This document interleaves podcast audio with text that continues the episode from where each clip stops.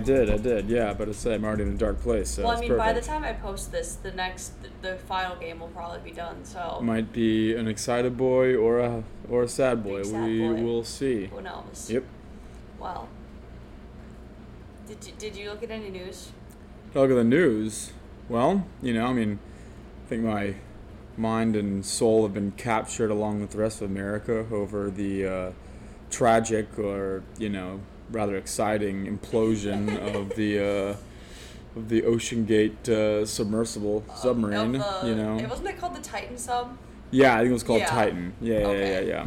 That's I wrote in my I wrote first line of the document news news news subline a submarine carrying five people to explore the Titanic blank which this I definitely wrote down while it was still missing but now we know everyone is presumed dead I guess. Have they found I guess we were really following it like religiously last week like every few hours looking for updates on it. I wonder if they found any new updates because like last I heard was it Friday?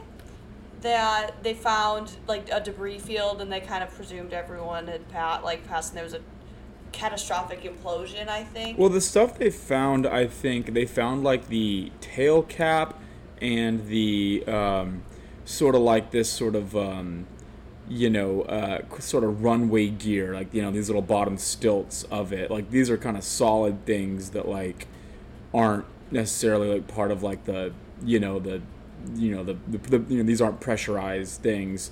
So I think the the um, I think the general sort of scientific concept is that um, you know the sub just got you know all the, all the stuff that was pressurized was just like absolutely eviscerated. So I think yeah they, aren't really gonna find much more yeah, I mean I think they might find bits and pieces of stuff, but that's all stuff that like got blown far and wide and is like you know on the very bottom of the ocean, and it's they're all probably small, pretty small parts. So I think I think. Uh, you know, I'm sure that people will be kind of scouring the, you know, the ocean floor for years to come and kind of finding bits and pieces of it. But like, I think the concept is those are probably the only big parts that are probably ever going to be found. You know, they're certainly not going to find any bodies. I don't No. think. You know, I'm curious in like however long it takes for someone to do a very realistic like rendering about like what the implosion might have looked like.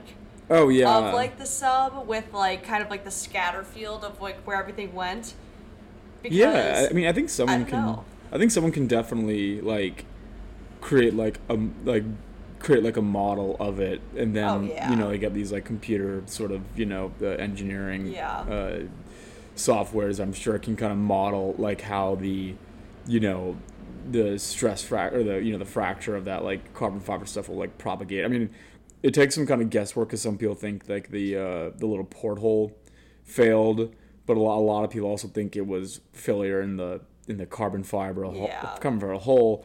So I mean, you can put that. You know, I guess I mean, they, they as this comes out, I feel like there's also gonna be a lot of lawsuits, and they're gonna have a bunch of like ex-employees who like the ones that have already stepped forward and said that they've raised concerns about the integrity of like this submarine.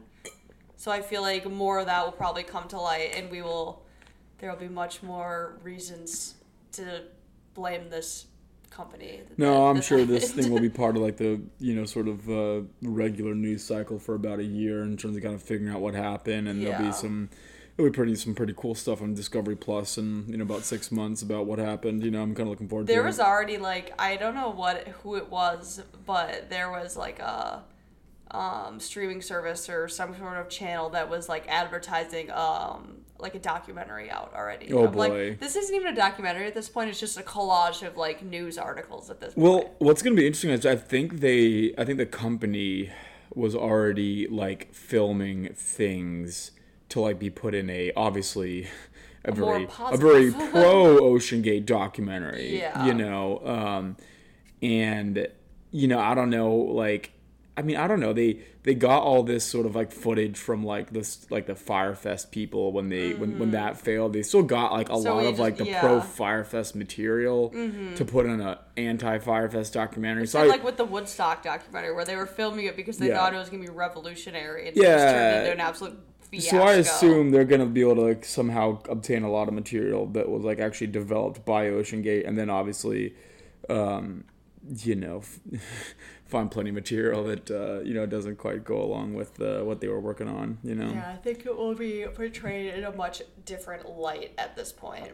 But, Yeah. I mean, really, that was the only thing at this point that was like taking over the news cycle this week. It certainly burned. It certainly, uh, you know, you know, took a lot of my time at work. I, know? yeah, that's pretty much all I really looked at Yeah. this week at work. Yeah. You know. Because last weekend we were at Bonnaroo, Yep. which is a music festival that is in True. Tennessee, Yep. and that is where we went.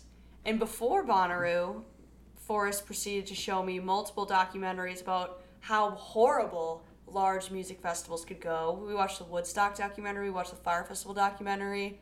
We proceeded to talk about a lot of other situations where festivals went absolutely horrific. They're they're interesting for different reasons, I guess. Like the whole Fyre Fest thing, I guess it's always interesting. Like, you know, I guess we're always kind of captured by like these like sort of swindlers and you know hustlers, where it all kind of like comes to like a pressure point and it all just gets exposed wildly. Like you know, Yeah. kind of like that. I don't know if you watched any of the material regarding uh, Theranos and Elizabeth Holmes. You know. Mm-hmm. Um, those documentaries are really cool, and you know, I mean, same with this Fyre Fest. I mean, the the Woodstock documentary is kind of interesting, kind of in a different sense. You know, it's obviously interesting because it's like crazy. I mean, just the whole descent into Lord of the Flies sort of thing. But it was also like a really interesting like time capsule for the '90s Oh, and like '90s culture and like what people were like back then, and kind of like you know, I mean, it touches on like the MTV sort of like um, publicization of, um, you know, of music Yeah. and stuff like that, and, it's And kind of how TV works and stuff like that. And it was cool. And the the Woodstock documentary is more of like how people can like go into mob mentality and mm-hmm. kind of make a bad situation worse. Mm-hmm. Whereas I think the Fyre Festival had a little bit of that, but it was more so just how one person can be like an absolute crazy pathological liar and people will believe him. Yeah, yeah. Like the Fyre Festival, there was a little bit of like you know people peeing on tents and whatnot and like stealing stuff, but it wasn't nearly to like the caliber that Woodstock was. Fyre Festival, I think, in its in its um, at its core, is more about like the present climate of like venture capitalism, and like people, you know, for better or for worse, uh, investing in these operations and companies and startups, whatever, where everything's happening so quickly, you know, that it's definitely a fake it till you make it sort of Oh, uh, yeah. climate. Um, and it's the same thing with Theranos, where a lot of these companies really do reach that thing that they're faking it. But I mean, you know, it's a lot of these companies just make these like wild sort of claims about you know where they're going and what they're going to Yeah. do, and they get all they get bill you know millions, billions even dollars in investments, and you know, I mean, a lot of it, you know, in in, in the regular day to day milieu, I mean, the companies might kind of hit their projections, Yeah. maybe they don't. I mean, a company like Uber, you know, is an example where I mean, Uber is still not really a profitable company. Like that, like Yeah. they don't make money on their bottom line still. Mm-hmm. Obviously, Lime is like another example where they don't make money. And it's all these just these way pie in the sky um, projections. Um, but um, you know, I'm I'm digressing. But you know, I mean, you get but you get these. We're going on a, a lecture about capitalism but but, but here and there though you get these examples of where someone just makes these ridiculous claims and just don't have the resources No, to pull them off but I they mean, get the right amount of people to invest in them and believe in them and Theranos is a great example. You can watch all that that craziness, and Fyre Fest is another one of Yeah. them, where it's just a bunch of idiots with tons of money, and then obviously the people who are really, well, I mean, so, quote unquote, suffer. In the case of Fyre Fest, it's just a bunch of like yeah, rich pricks who have to don't hang really out feel on. bad for them. Yeah, no one died in Fyre Fest. It's just No. a, it's just a bunch of rich trust fund kids who were annoyed for a long weekend. Yeah, I don't, that's I don't- totally- I think everyone came out. okay. I think everyone came out all right. You know, yeah, um, we don't feel that bad for them. no, no. Um, so um, yeah, so I mean, yeah, it's it's a it's just a, it's, an, it's an interesting an interesting Yeah. thing. Um, well, yeah. So that watching those made me, you know, curious to see how Bonnaroo went. Yep. Bonnaroo went lovely. yeah, It was fine. It was hot, but it was good. We saw some good music. It's just always interesting to go to like these like huge festivals where so much crap has to be managed, and you're just like a very like- yeah. small cog in it. And you're very much like You're just like Subject to fish the- in like the big, just open ocean of people wearing no clothes. Oh yeah, just you're hanging out. you're just like yeah, you're just like a little you know speck of dust in the wind of, of, of like all these things like they do. build a town in the middle of rural Tennessee, which I don't know the population of Manchester, Tennessee, It's not a lot. but I bet it like triples during Bonnaroo. yeah, yeah. Are you looking that over now? I'm looking up. Yeah. Uh, so there's 12,624 people in Manchester, Tennessee. Oh, it's like eighty thousand come to the Bonners. I mean, they you know basically multiply their um, population there's by like six or seven. people Yeah, yeah. So yeah, that's just insane. yeah. So But it went very well. They actually, unlike a lot of other concerts apparently that we've watched documentaries on, had great infrastructure and everything went swimmingly. yeah, yeah. I thought I thought everyone everything went really smoothly. I thought like they had like a ton of like I don't know the food was There's good. a bunch of ton- water that you tons could of- drink. tons of water, there was shade. There was just like lots of like, um, you know, well well maintained infrastructure to like make make it like, you know, yeah. I mean, because at the end of the day, Not you're a huge catastrophe. well, at the end of the day, you're like outside in Tennessee in July, and you are just like baking in the sun and it's 100 just- degrees. So you just need a lot of infrastructure to Oh, like yeah. let people survive that and enjoy themselves. I thought it was pretty great. And you know? it's like one of those things where it's well advertised that people are doing drugs or just like getting kind of fucked up. Like Yeah. you, I don't know. You just gotta have, gotta be ready for ready for anything, and I think they were, and it was great. So that led us down the rabbit hole of more situations, music festivals, concerts, etc., where they were not ready for everything and something went wrong. And this all started. I did. This episode can be called the concert disaster collage. Because Perfect. there, I did a few concert slash festival disasters, but the main one that this kind of branched off from was the 1979 Who concert disaster, which I Hmm. explained to you before we went to Bonnaroo. yes. And I first heard about this as many episodes on My Favorite Murder, and then kind of got hooked on the fact that I've never heard about this before. But it is a very interesting and very tragic tale about the Who. So that'll be the first one I talk about. Are we ready? Yes. Okay. So the Who World Tour stopped in Cincinnati, Ohio on December 3rd of 1979 at the Riverfront Coliseum. The tour was the band's first following the 1978 death of their drummer Keith Moon, which is a dope name. I don't know a lot about the Who. Do you know a lot about the Who? Uh, I mean, it's just kind of like They're I think they're British. Are they British? I'm pretty sure they're British, but it's just kind of like a very classic. Like I feel like they really were big in like the 80s, They're 70s, British for sure. 80s. yeah, I think. I mean, yeah, I mean, I, I know they played a Super Bowl. Like, Yeah, years active 64 Yeah. to 82. yeah. 85, 88 to 91. They, they've jumped around. Oh yeah. But they've been around for a long time. Well, and they've played a Super Bowl. Like I think Oh, yeah. I I want to say they might have played like the 2010, give or take a couple years Super Bowl. I think Yeah. the Black Eyed Peas was 2010. um, yeah, give or take. I think I just remember like either either when I was in high school and maybe middle school, I think No, they did yeah, a. Super Bowl halftime show. Um, At this point, they fall into the categories of like old dudes still jamming. oh know? yeah, you know. Um, what's the um, God? What's their hit song that's like named kind of silly? Um, where it goes like da da da da da da da da da da bum bum bum bum bum bum. Well, that's I'm I have I'm, no not, I'm not being Baba O'Riley. Okay. Baba Yes. O'Riley. Oh, who you know? Everybody knows and loves that song, and no one knows that it's called Baba O'Riley because Baba. O'Riley is not said a single time in the song. There's this show on HBO called Joe Pera Talks to You. I think I've talked about it, where it's just this kind of fuddy-duddy Canadian dude just living his life and just goes on tangents, you know. And there's an entire episode dedicated to the fact that uh, Baba O'Riley is an amazing song, but nobody knows that it's called Baba Yeah. O'Riley. Sorry, I, almost- I threw up in my mouth a little. You threw up in your mouth a little bit. Really hates the song Baba O'Riley. Everybody. Uh, excuse me. You back? Gross. Yes. Whew. That actually like made my eyes water. So yes, this was their first tour following the death of their drummer. To this concert in Cincinnati, Ohio, you know the heartland of British rock. There were 18,348 tickets available, and they totally sold out the whole venue. So 14,770 of them were general admission tickets that were sold for $10 at the time. Which, how much do you think that is today? Guess, guess, guess, guess, guess. Two thousand dollars. $42. Okay. So pretty cheap, like general admission concert ticket. Okay. And so they labeled these. Forrest's take on inflation. It's out of control. It's out of control. So these were labeled as festival seating, which typically is just like standing room seating, and this is more common in outdoor venues rather than like in a stadium slash indoor venue, which makes seating extremely competitive. So the riverfront was known for its very lax security and safety standards.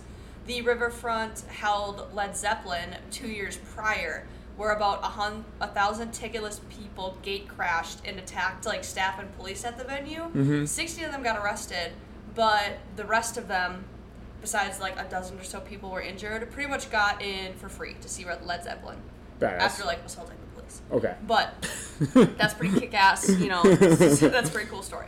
So prior to the concert, people were like suspected there was going to be kind of mayhem because of this Led Zeppelin thing, and they just knew this was like going to be a huge concert. And so this concert was going to start at 8 p.m. And it was announced over the local radio station that the general admission doors would open at 3 p.m. So people started to show up at 12:30 in the afternoon in December in Ohio for an 8 o'clock concert. So they basically had like seven and a half hours. People got there early I can't. That those are some really passionate. I mean, I guess people people probably do that for Never like. Never showed up that early for a concert. No, no. no matter who it is. I guess people probably do that nowadays for like maybe like a Beyonce or like a Taylor yeah. Swift concert. Well, I think this just yeah. They well they said they were gonna open the tickets at 3 p.m. So like five hours early. Yeah. Imagine just like sitting inside a venue for five hours yeah. waiting. Well, we sat in line for Bonnaroo for six. Especially in that day and age when like the tickets were like still like a very like You had to have like a document. Yeah, you had a paper copy. You have to hand it to somebody who wants to look at it. You know, it's like it's not like you're walking up, you're scanning something, you're kind of walking Yeah, you're through. like just swiping like a wristband or something. Yeah. Yeah. So, at about 1:30 p.m., the head of rock promotion for the promotional company called Electric Factory, his name's Cal Levy, sees a crowd gathering at the main entrance and confronts the Riverfront's operations director, Richard Morgan, to put extra security on the ramp entrances. So this like whatever promoter saw like a crowd of people that had been sitting there already for an hour and like no se- police officers or security anywhere and he was like we should probably get a couple people over here. So they wanted to keep everyone out but p- ticket holders i think having flashbacks to that led zeppelin situation. And they wanted police into the venue but there were obviously none there. So by 4 p.m there were 25 police officers there. And but by 7 p.m there were almost 8000 people outside of the venue they were gonna pe- play the who's movie quadro Quadrophenia, which I guess they had like this movie out that they were gonna play as like an opener to the show. Mm-hmm. So people were gonna sit and watch a movie about the Who and then go and watch the Who. I guess was what's hap- was happening. I mean, it's really assuming some very passionate Who fans. I, I- suppose. I guess you so. know, yeah. Well, they showed up super early, so maybe they were. So people expected to go chill and watch this movie, but the doors were not opening in time, so people got confused and impatient, obviously. So six fifteen, um, the doors were supposed to open at three. Everyone thought already. So it's six fifteen at this point. Doors are not opened. A wind chill factor is issued for the area, and some people have been waiting in line for about six hours already. The crowd sees all these doors like lined up on the side of this building that they're and they're expecting them all to like open at the same time. They're just gonna like rush them, and people are getting frustrated, so they start like pushing forward towards these doors. So people in the back can't see what's happening up front, and people in the front are getting kind of squeezed a bit. Mm-hmm. And there was a coordinated effort to push forward as people chanted, "Open the fucking doors!" and like they go like one, two, three, push, and then people in the front are just getting tighter and tighter. The police officer in charge calls Richard Morgan, who was that like coordinator for the venue, and instructs them to open doors to let people in. But Morgan said no one is getting in until sound check is finished, which is running late because the band is late. So seven o'clock rolls around, and the doors are supposed to be open already, and people are getting pissed because no one is telling them what's going on. There was a steam coming off of the crowd at this point as they were still outside, and it was super freaking cold. And people are like banging on the doors and the glass next to the doors to try to get them to let them in. at 7:05, they decided to open two doors at the far right of the crowd, and people who are now like up front in the center see these doors open way to the right, and they're no longer first. So Okay. they're like pissed. Right. So everyone starts to shove because they see these doors open and people in the front are now trying to like scamper over to try to get in and be first again. So and they're also they open two other doors, but they're blocked by cops with billy clubs who are not letting people in the other doors. I so see. getting like bottlenecked into these two doors. Yeah. So at 7:30 sound check begins and the crowd that is trying to funnel through these two doors starts to panic because they think like the concert is starting. Right. But it, they don't know that everything's running late and it's sound checked because no one is telling them. So at this point, a huge crowd push happens again. And in a first person account from a man named Richard Klopp, details that him and his wife were going to the concert that day. And he was a huge music fan and a frequent concert goer. And he wrote a letter actually to the Electric Factory, which is that like promotional company. So he wrote a note to the Electric Factory, the, the Riverfront Coliseum, and the city of Cincinnati, stating how the festival seating was a really bad idea because he had seen this organization structure not work at other venues and concerts. Mm-hmm. So this is a very passionate concert goer. I don't think Yeah. I would ever write a letter complaining in a preliminary thing, but so this guy is 6'2 and over 200 pounds, and when this big push happened, when the sound check started, he got shoved to the ground and trampled over. And he reminisces, reminisces on how right before he like hit the ground, he got separated from his wife, so he was trying to like stand up, and he's like seeing while he's like on the ground other people that are also on the ground and like trying to climb up, but there's just like people just stomping on him. And the crowd is so tight that people that are like standing can't see the people on the ground. And once he gets up, he sees that there's people that are like trying to climb up things next to the doors. And Yeah. people are just like World War Z, like climbing to try to like get out of this pile. And so at this point, the people who have gotten through the doors are like sprinting to the front to get to the stage, and only to see that they have not missed the concert at all. And the concert is just like kind of starting to begin, like they just did sound check. Yeah. So the concert is like proceeding as normal inside, and at 7:54, police officers find the first body on the ground outside. They call for ambulances and aid from the fire department and police department, and reporters are showing up at this point as well because they hear about this just like chaos. Hmm. Um, so Ken Blackwell, who is the new Cincinnati mayor, this is his first day on the job when this concert happens. He is contacted while he's at a fancy dinner with some people, and he they asked him if they should stop this concert, but they decide to keep the concert going, even though they've already found like a dead body outside. Yeah. And because they don't want there to be like a riot, Yeah. so at 8:45, Larry Magid, who's a promoter, informs the Who's manager, his name is Bill, that um, four concert goers are already presumed dead. He says two are crushed and two are ODs, and a fire marshal believes that there was a mass OD at the beginning of the show, but this is more of like a cover up after further investigation. Then none of these deaths were like drug induced. Okay. They all just were crushed. So once the band set is done, the manager tells them to make their encore as short as humanly possible because something has happened, but he doesn't like tell the who what has happened yet.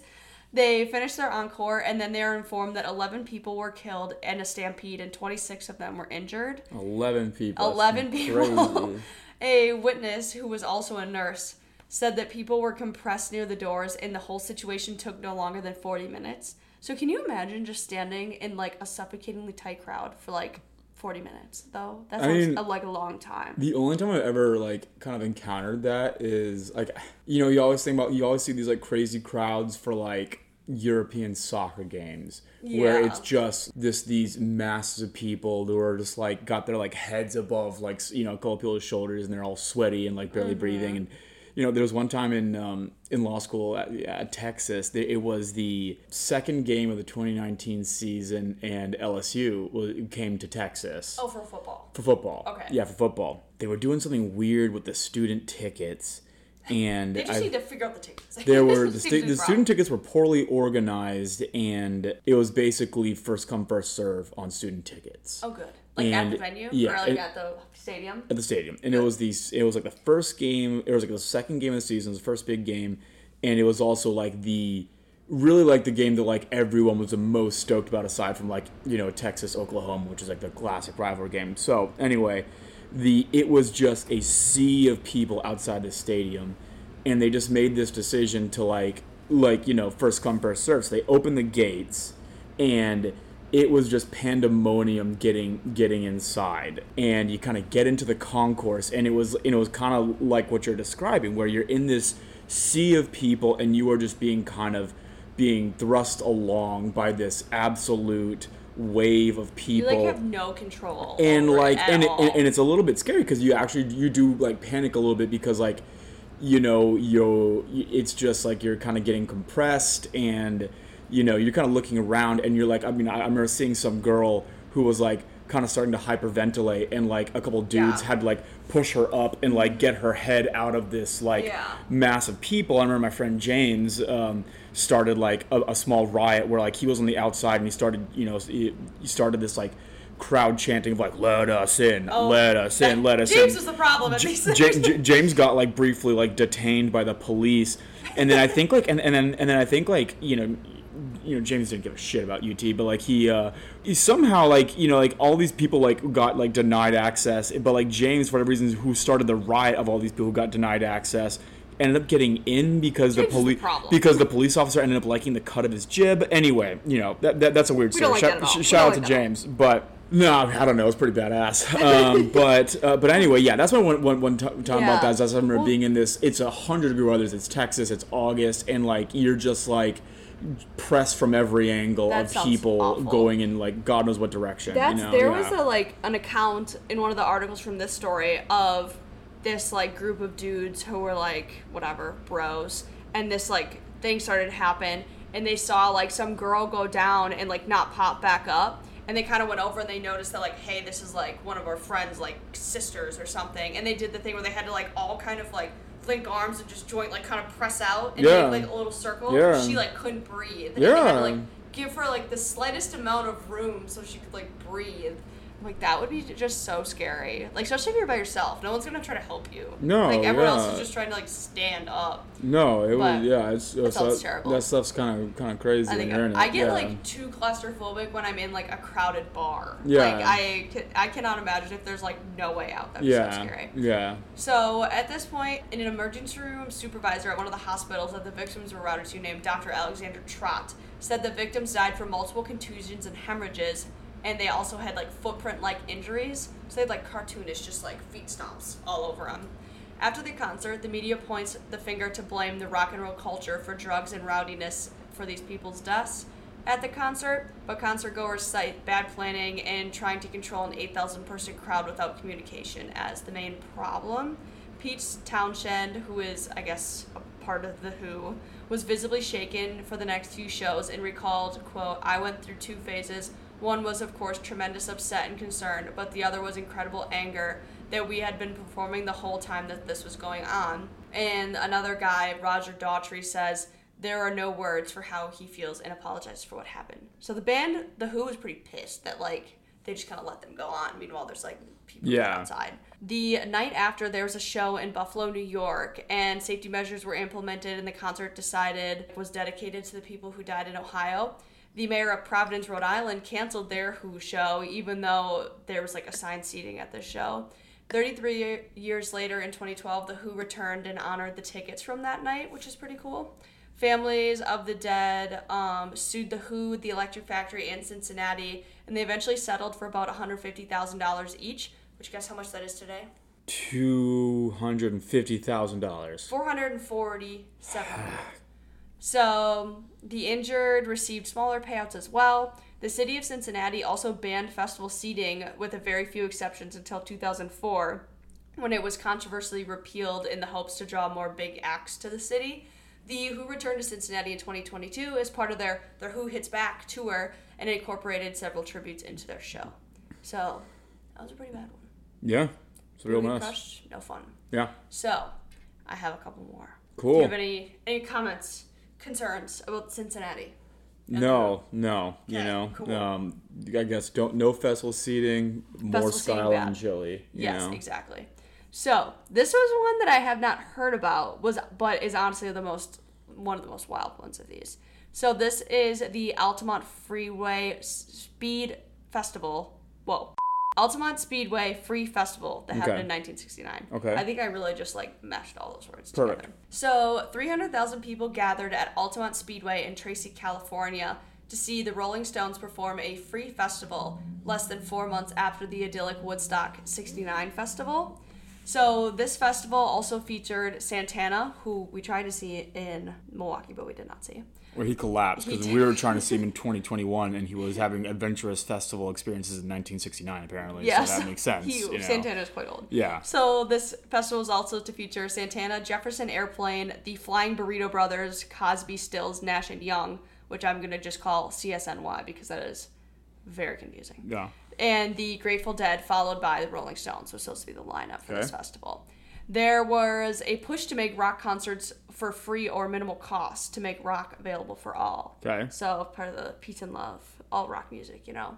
So this was kind of dubbed Woodstock West and would conclude with four deaths that were the result of violence from Hell's Angels security guards, a lack of organization, and bad drugs. Wow. So this concert is often also called the death of the 60s and rock's darkest day. Mm-hmm. So they really had high hopes for this place, Yeah. but it turned out really bad.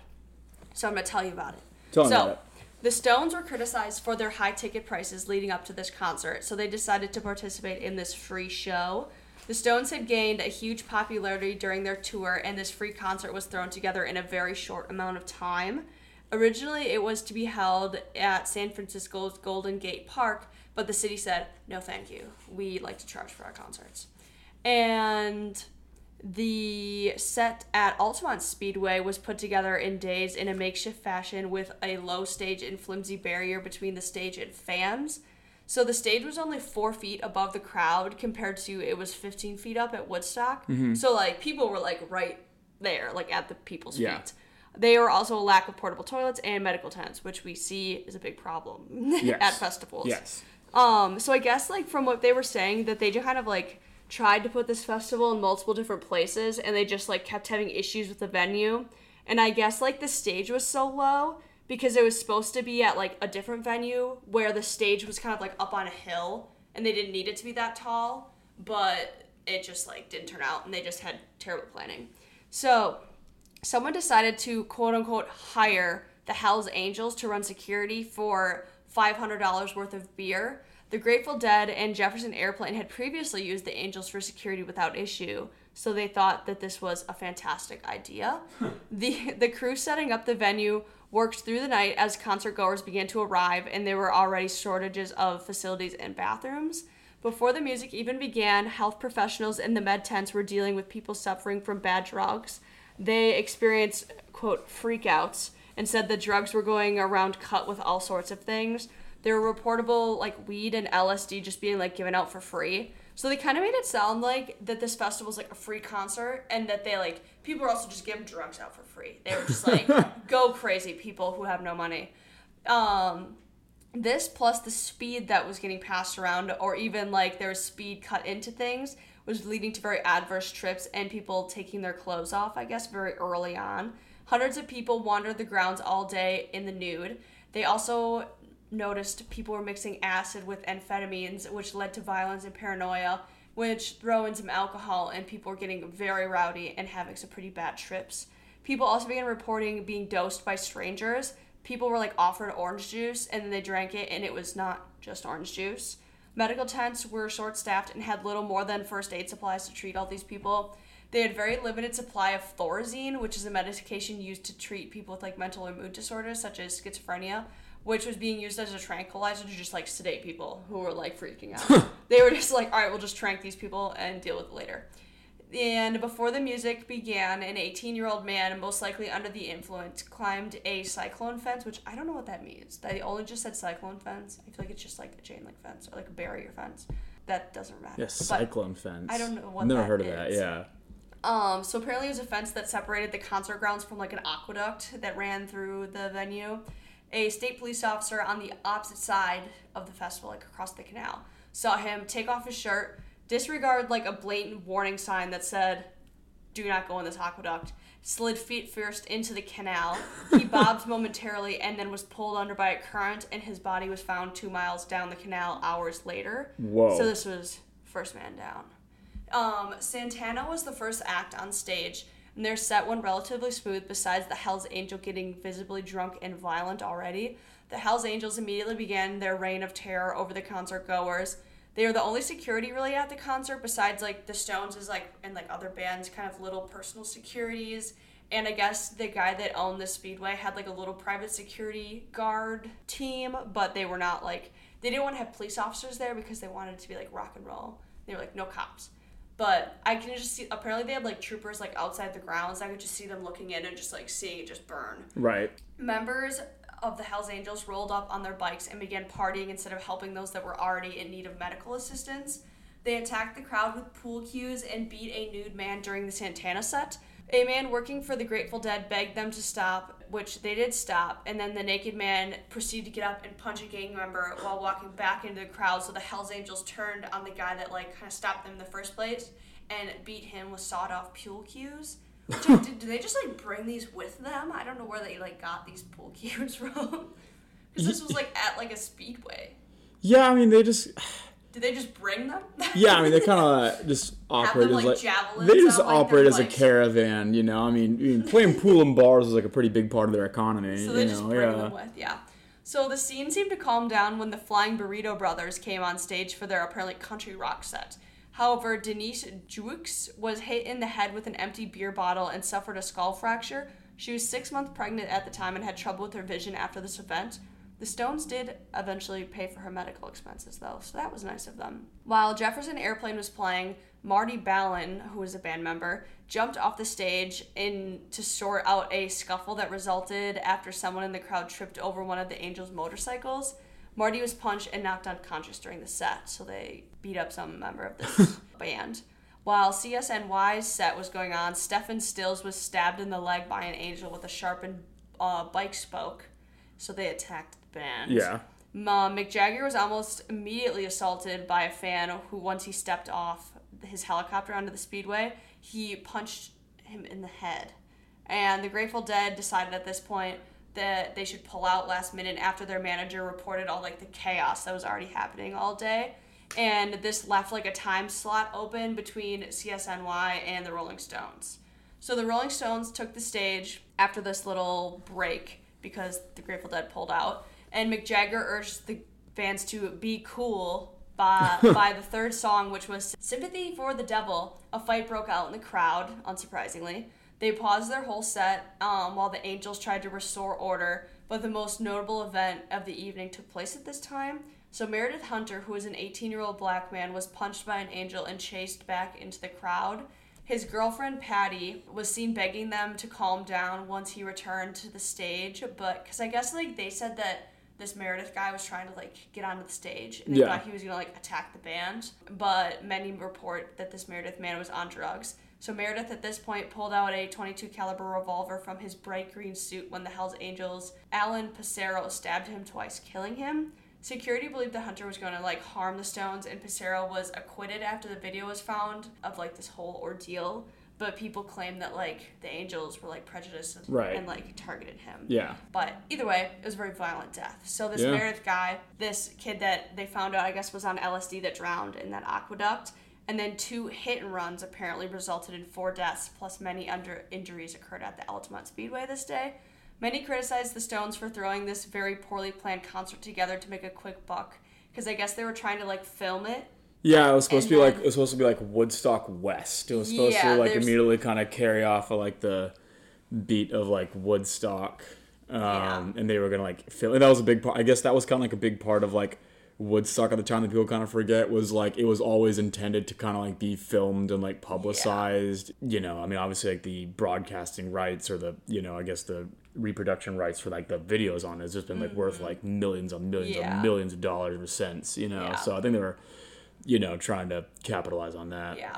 I guess like there was some things I was reading through, but like couldn't really like piece it all together that like the Rolling Stones were like kind of like trying to get a cash grab together because they like were kind of just like hemorrhaging money at some point and we're just like ready It's to kinda make, like, tough a to believe. buck. Yeah. That's why I was like, how? Like, are they losing money at this point? But I don't know. It just seems like it was just a bad idea all around. No, it's an insane festival. Yeah, I um, while you were talking, I was, I was squirreling around trying to find my like. There's a g- really great Hunter S. Thompson book on like the the Hell's Angels, um, and I thought it, I thought he talked about that Altamont um, Speedway incident. He I don't think he did, but if you ever want to know more of the Hell's Angels, you, I mean, it, there's a free PDF of the book online. You can go read you it. can just and read it anytime. it is such a like wild barbarian group of people back Yeah. then where it's like it's tough to believe like I mean because 19 it was, it was like 1960s and like early 70s where they really reached their heyday in terms of like what they were doing and like I don't know that's still relatively like modern era stuff and it was just like this band of like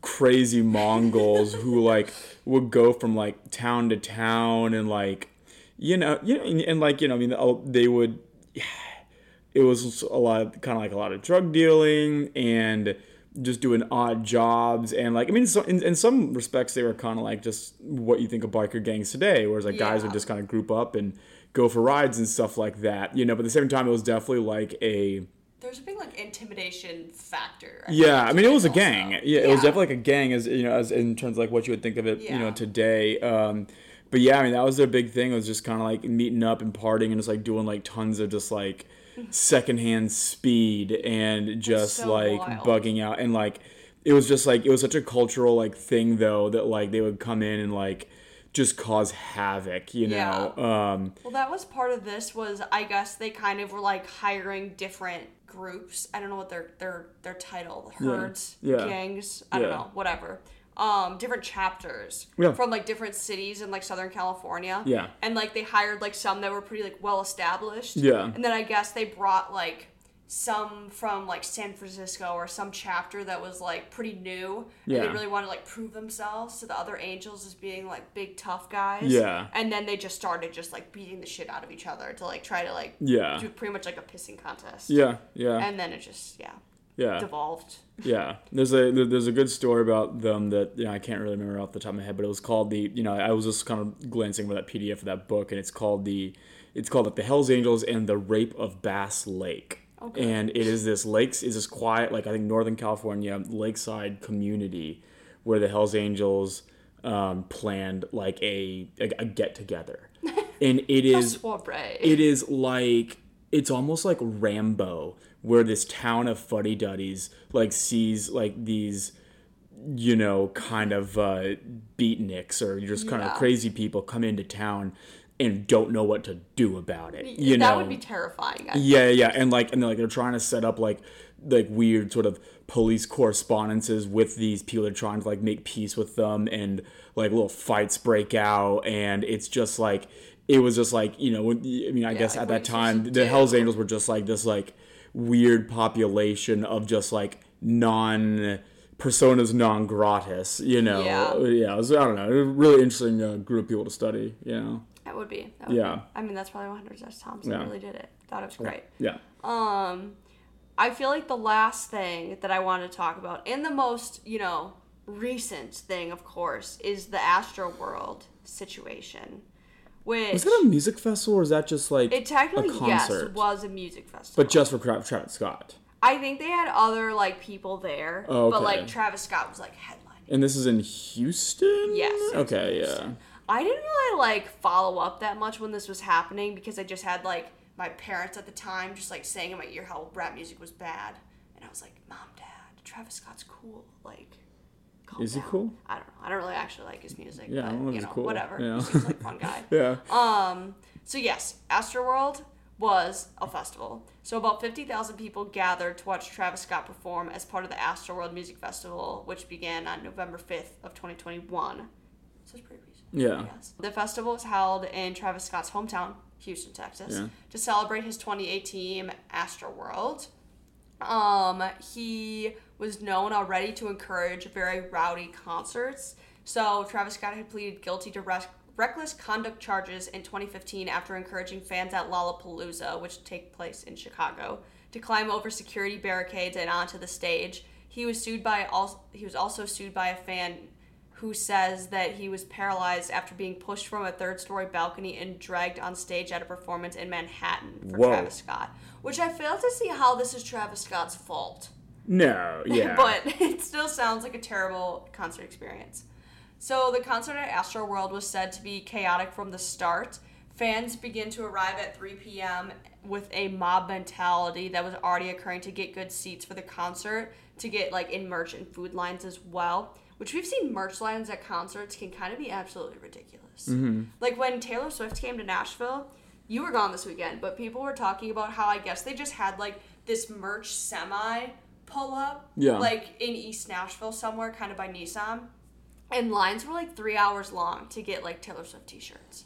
concert or like like concert merch is interesting because they do well like concert merch is like is like a really interesting like cottage industry where they do a really good job of just like selling stuff at the event and then really doing a good job like making it unavailable oh, after that. Well, you that- know. Yeah, I guess there was like from talking to these people that were getting in line for this Taylor Swift truck. There was this like coveted like light blue crew neck or something Yeah. that you could only get on the tour, and they weren't selling it online, or you could buy it online for like five hundred dollars. Yeah. But I don't know. It was just like yeah, they they're very good about we're not gonna like we're this isn't going online. Yeah. Like you can only buy It, this. it's really interesting because like I um I don't know as one example like I don't know I watched that Woodstock '99 documentary and like probably in, in poor taste Well, I was like well you know maybe I'll get a Woodstock '99 T-shirt as a gag and I went online and there were two options one either get something from like an Asian manufacturer that was clearly a knockoff you know and just worthless ten dollars whatever you know or five hundred dollars. Yeah, they exactly. like there it, there was nothing in No between. between, No one was like just no one makes stuff after the fact. And you know, I mean, and that's like they probably have some rights for it there- there's some rights for it Yeah. or whatever, and um, I you know I guess they just do a good job like policing shit and all that. I mean, and like in that Woodstock '99, that's obviously kind of a very famous festival and example. But like you can like I don't know, like you can find like some like you know there's I mean like I I went to Jazz Fest in like 2016 or 17, and then like a few years later wanted a shirt, could not get one. Well, they did not exist that, on the like, market, you know. Dead Lithuanian basketball thing that people have now. Yeah. That like the original shirts are going for outrageous amounts of money, but you can like buy a cheap knockoff for like twenty bucks. and it's clear but it's clearly a knockoff it's clearly Yeah. like made in someone's backyard and if like and if these people ever got like wind that someone was actually producing it they'd you know get it shut down and with, like, yeah anyway just point is like i don't know concert t-shirts that's a weird industry that yeah yeah yeah It's just such a big like Yeah. thing. I don't know. yeah That you eventually will probably just throw off to Goodwill in like five years, but Yeah. right now super expensive. yeah So, lots of lines. People are getting upset. Multiple fights are already breaking out across the grounds. Security, as detailed by Houston's mayor Sylvester Turner, was said to be more robust than the World Series game. So, apparently, they were pretty prepared at this thing. Yeah. They had a lot of security.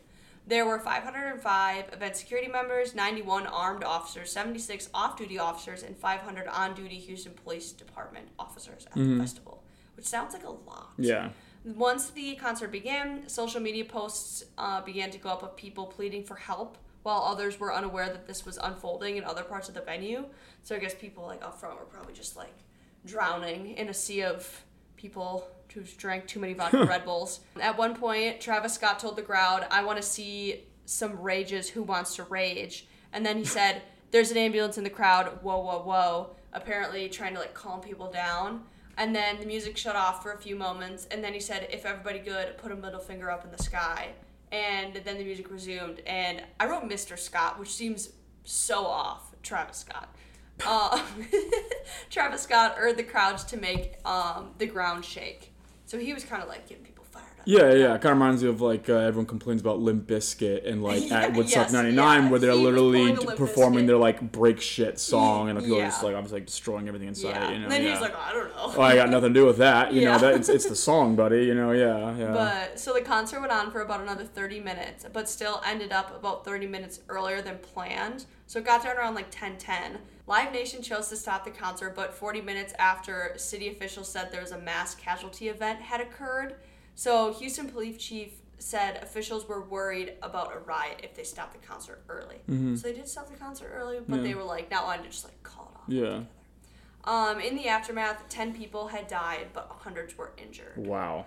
So It's I was crazy. like, I didn't know that. Yeah, I didn't know it was so many. No, he got he got sued pretty good, and I mean, it was not his fault. But like when you talk about like who to sue, I think I mean I think it all was also it was his music fest. Like he was Yeah. the legal entity that was Yeah. responsible for that. So like when you sue someone, you're not really suing Travis Scott as a person, but you are suing the estate or whatever Yeah. of Travis Scott. Yeah, yeah. But I guess this had something. Live Nation had something to do with this. Live Probably Nation, I mean. Live Nation owns like a ton of the music festivals nowadays. Yeah, like they, they, they own big. Bonnaroo now apparently. Yeah. Yeah. corporate So. machine.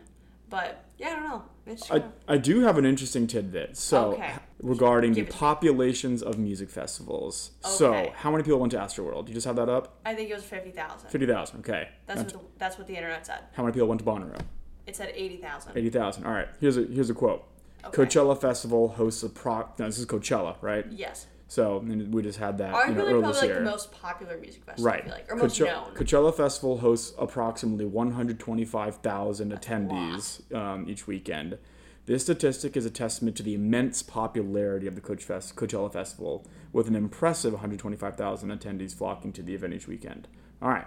Guess how many people went to Woodstock 94? I'd say 150. 150,000? Okay. That's how many, that's about how many tickets were sold. Okay. So one Oh, one fun fact about, Woods, okay. about Woodstock '94, you asked they sold about question. they sold about 160,000 tickets, but their gate system failed, and uh, 350,000 people. You say gate system failed, people just like rip down the gates. right? They? the, technical term for people tearing down the gates Yes. and crawling in. 350,000. 350,000 people attended that event.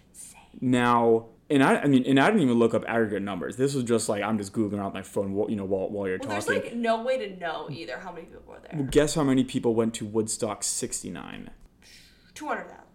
Half a million people were at Woodstock. 69. Wait, so did, did they sell tickets? I don't really know. They said they, they, said I well, I mean it's 1969. You know, lo- lots of cash transactions, and so obviously there's no way to know. But it is calculated that 500,000 people were at Woodstock 69, and like.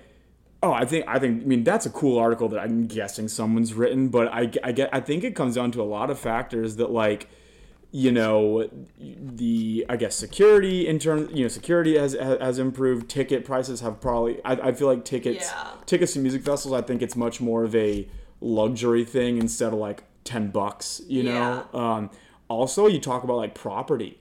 You just don't have these massive fucking fields And just anymore like liability now. Like I just don't liability you, you do that. can't do it anymore but i but it's just interesting people talk about these huge raiders now and like maybe they'd hit 100000 100000 Yeah. people there's half a million people at woodstock 69 You like look at pictures Yeah. of it too. That looks like half a million. it looks like the yeah it looks like the city of nashville is an all at it Even in when one we were at like Bonnaroo, like you look back and you're like, there's a lot of freaking people There's here. 80,000 people but like literally. that, it doesn't look like this. Like the pictures of this do. yeah what did they say at 99 was like 200,000 or Yeah. something? That's still a ton. That's still a staggering amount of people um, and i think yeah i think you're right i think it comes down to like liabilities and like Yeah. you know the, the people on like the legal hook for a lot of these things like just won't let that many people be in the be in one place No. and i think it's also like yeah it's, i think it's like a property thing i think they're like we're like running out of like spaces What kind of You know, yeah? What can like you that. imagine? Just like I wonder what like the acreage. This is something we would have to do more research on. Yeah. Like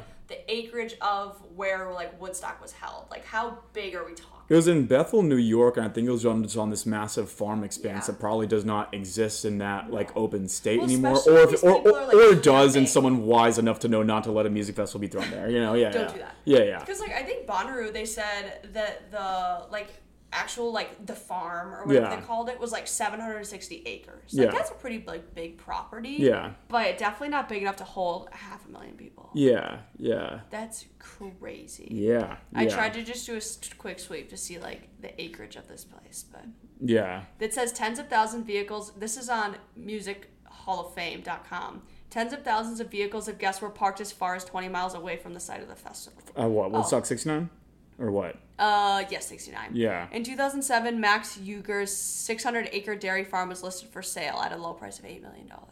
Wow. So I guess it was on this like 600 acre farm. Yeah. They're pretty, they're packed in there pretty, pretty close Yeah, at that point yeah. then. So that, that's definitely like an interesting thing. Is like you think about like these crazy mobs of people, and take it back twenty many years, and these things were literally five times bigger. Because you you, know. think now, like, I guess that, like, that stadium for, like, Ann Arbor holds, like, 100,000 people. Yeah. And that's, like, crazy. You get five of those. Yeah. Yeah. Yeah, it's crazy. Yeah. In a field. So, so something weird to think about. Yeah. That's crazy. Yeah. Well, that was all I really had for this, for just some three wild little music situations. Yeah. Um, What's the what's like the worst or like craziest experience you've had at like a concert or a music festival? I don't know. I feel like I've been relatively lucky. I was at Country Fest a couple years ago. There was Yeah. a big fight. There's just two like, you know, 250 pound farm kids just throwing haymakers at each other. That's the worst thing that's happened to you, that's pretty cool. It really know? hasn't been, Yeah, you know, it yeah. hasn't been that bad. I mean, Bonnaroo, we had a great experience. Yeah. Summerfest is always pretty chill, you know? Yeah. Yeah. It's always just people are hanging out. Yeah. I don't know. What's what's something bad that happened to you? I think like. I think like the most interest or this wasn't really bad so much as it was just kind of like interesting. I was at a big music festival in New Orleans called Voodoo. It's around Halloween and it rained a bunch. And throughout the grounds, it was like a foot of mud.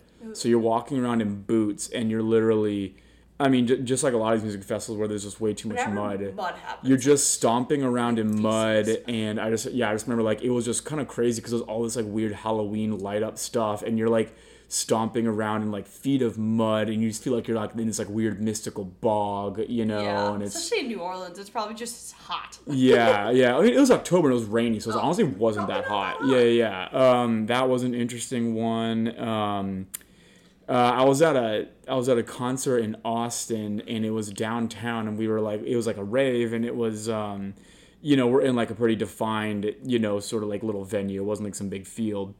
But I remember um, uh, someone got uh, there was a shooting right outside the venue, Yeah, and so they had to shut down the concert. But they also kept everyone inside, which made it a very strange. Yeah, because you're like I don't know, you're partying, you know, maybe you're drank a lot, you maybe taking some, you know something else, and like suddenly these big white floodlights come on, but the doors Yeah. are locked. That's very scary. So like it was definitely like a me and this other friend were there, and I think we like you know kind of like it handled it kind of like you know fine and kind of figured out what was going on. We are like, well, this is crazy, but like a lot of people you clearly were just like bedazzled by the experience. Like, I- why I are we think I would trapped in this building out. while someone just got murdered outside? Um, and uh, yeah, so that very that scary. I feel like that one kind of sticks out. It's kind of like the the craziest crazy. one. Yeah, yeah, yeah. But like, but like nothing like I don't know, no, nothing like the things we've you know we, we've talked about. You No. know, yeah, no. I don't know. Yeah. I mean, I want to say that like that kind of stuff doesn't really happen anymore, but like it happened in 2021, so Yeah. it does happen, guess. Yeah, it yeah, it does happen. Um, There's just no way to avoid that though. Like if you're at a concert and people start just like doing like the rush to the stage and like pushing the stage, like there's not like ho- no matter how many people like officers or whatever you have, like yeah,